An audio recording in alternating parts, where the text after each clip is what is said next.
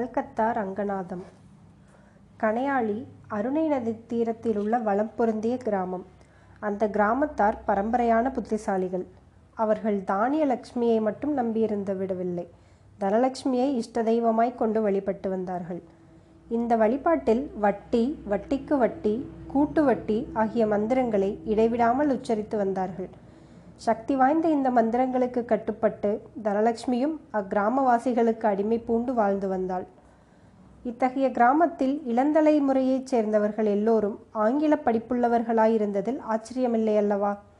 அந்த ஊரில் இருபது வயதிற்கு மேற்பட்ட இளைஞர்கள் எல்லோரும் அநேகமாக எம்ஏக்கள் எம்ஏ அல்லாதவர்கள் பிஏக்கள் அதுவும் இல்லாதவர்கள் பாதி பிஏக்கள் எல்லோரும் பணக்காரர்களாதலால் உத்தியோகத்தை தேடி அலையாமல் வேண்டுமானால் உத்தியோகம் தங்களைத் தேடி வரட்டும் என்று ஊரில் தங்கிவிட்டவர்கள். அப்படிப்பட்ட கனையாளி கிராமத்தில் இப்போது வசித்து வந்த முந்தின தலைமுறையைச் சேர்ந்தவர்களில் கல்கத்தா ரங்கநாதம் என்று ஒருவர் இருந்தார். கனையாளியில் பிறந்தும் கூட லேவாதேவி செய்யாத அபூர்வ மனிதர்களில் இவரும் ஒருவர். அக்கவுண்டன்ட் ஜெனரல் உத்தியோகத்திலிருந்து பென்ஷன் பெற்று சமீபத்தில் விலகியவர். வெகு காலம் கல்கத்தாவில் வசித்தபடியால் இவருக்கு கல்கத்தா ரங்கநாதம் என்ற பெயர் வந்தது.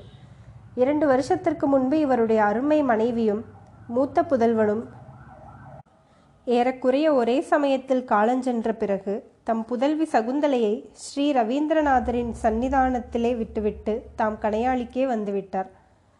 இங்கு ஒரு சமையற்காரனை வைத்துக்கொண்டு ஏகாங்கியாய் வாழ்ந்து வந்தார். ஐந்தாறு பீரோக்கள் நிரம்ப அடுக்கி வைத்திருந்த புத்தகங்கள்தான் அவருக்கு துணையாய் இருந்து வந்தன.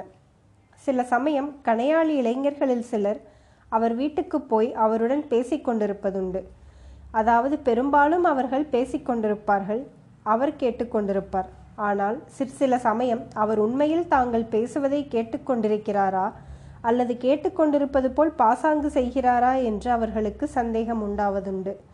உதாரணமாக அவர்கள் ஒருநாள் கிரிக்கெட்டைப் கிரிக்கெட்டை பேசிக் கொண்டிருக்கையில் சி. கே. நாயுடு எந்த ஊர்க்காரர் என்ற கேள்வி பிறந்தது. அவர் தமிழ்நாட்டில் பிறந்தவர்தான் என்று ஒருவன் சொன்னான். இல்லை இல்லை அவர் பங்களூர்காரர் என்றான் மற்றொருவன். என்ன உங்களுக்கு தெரியுமா ஸ்ரீகே கே. நாயுடு எந்த ஊர்க்காரர் என்று? என்பதாக ஒருவன் ரங்கநாதம் அவர்களையே பார்த்துக் கேட்டான். அப்போது அவர் அரை நிமிஷம் திகைத்திருந்துவிட்டு சரோஜினி நாயுடு தானே வங்காளி ஸ்திரீதான் சந்தேகம் என்ன? என்று கூறினார்.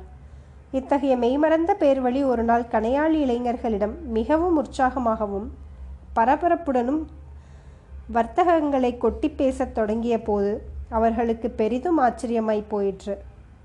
முதலில் அவர் கணையாளி ஸ்டேஷனில் எந்தெந்த ரயில் எவ்வப்போது வருகிறதென்பதை மிக நுட்பமாய் விசாரித்தார். பிறகு கணையாழியைச் சுற்றி மோட்டார் போகக்கூடிய நல்ல சாலைகள் என்னென்ன இருக்கின்றனவென்று கேட்டார். அப்புறம் இந்த இளைஞர்களில் யாருக்காவது கல்யாணம் ஆகியிருக்கிறதா என்று வினவினார். ஒருவருக்கும் ஆகவில்லை என்றார்கள்.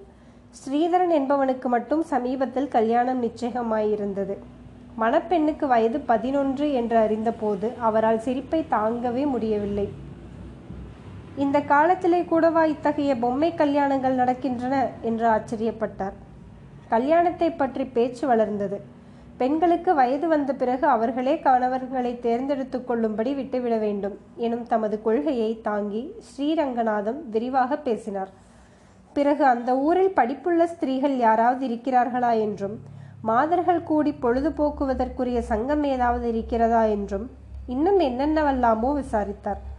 ஒரு நாளும் இல்லாத புதுமையாக கணையாளியின் சமூக வாழ்க்கையில் கிழவர் இவ்வளவு சிரத்தை காட்டியது ஏன் என்பது கடைசியாகத் தெரியவந்தது.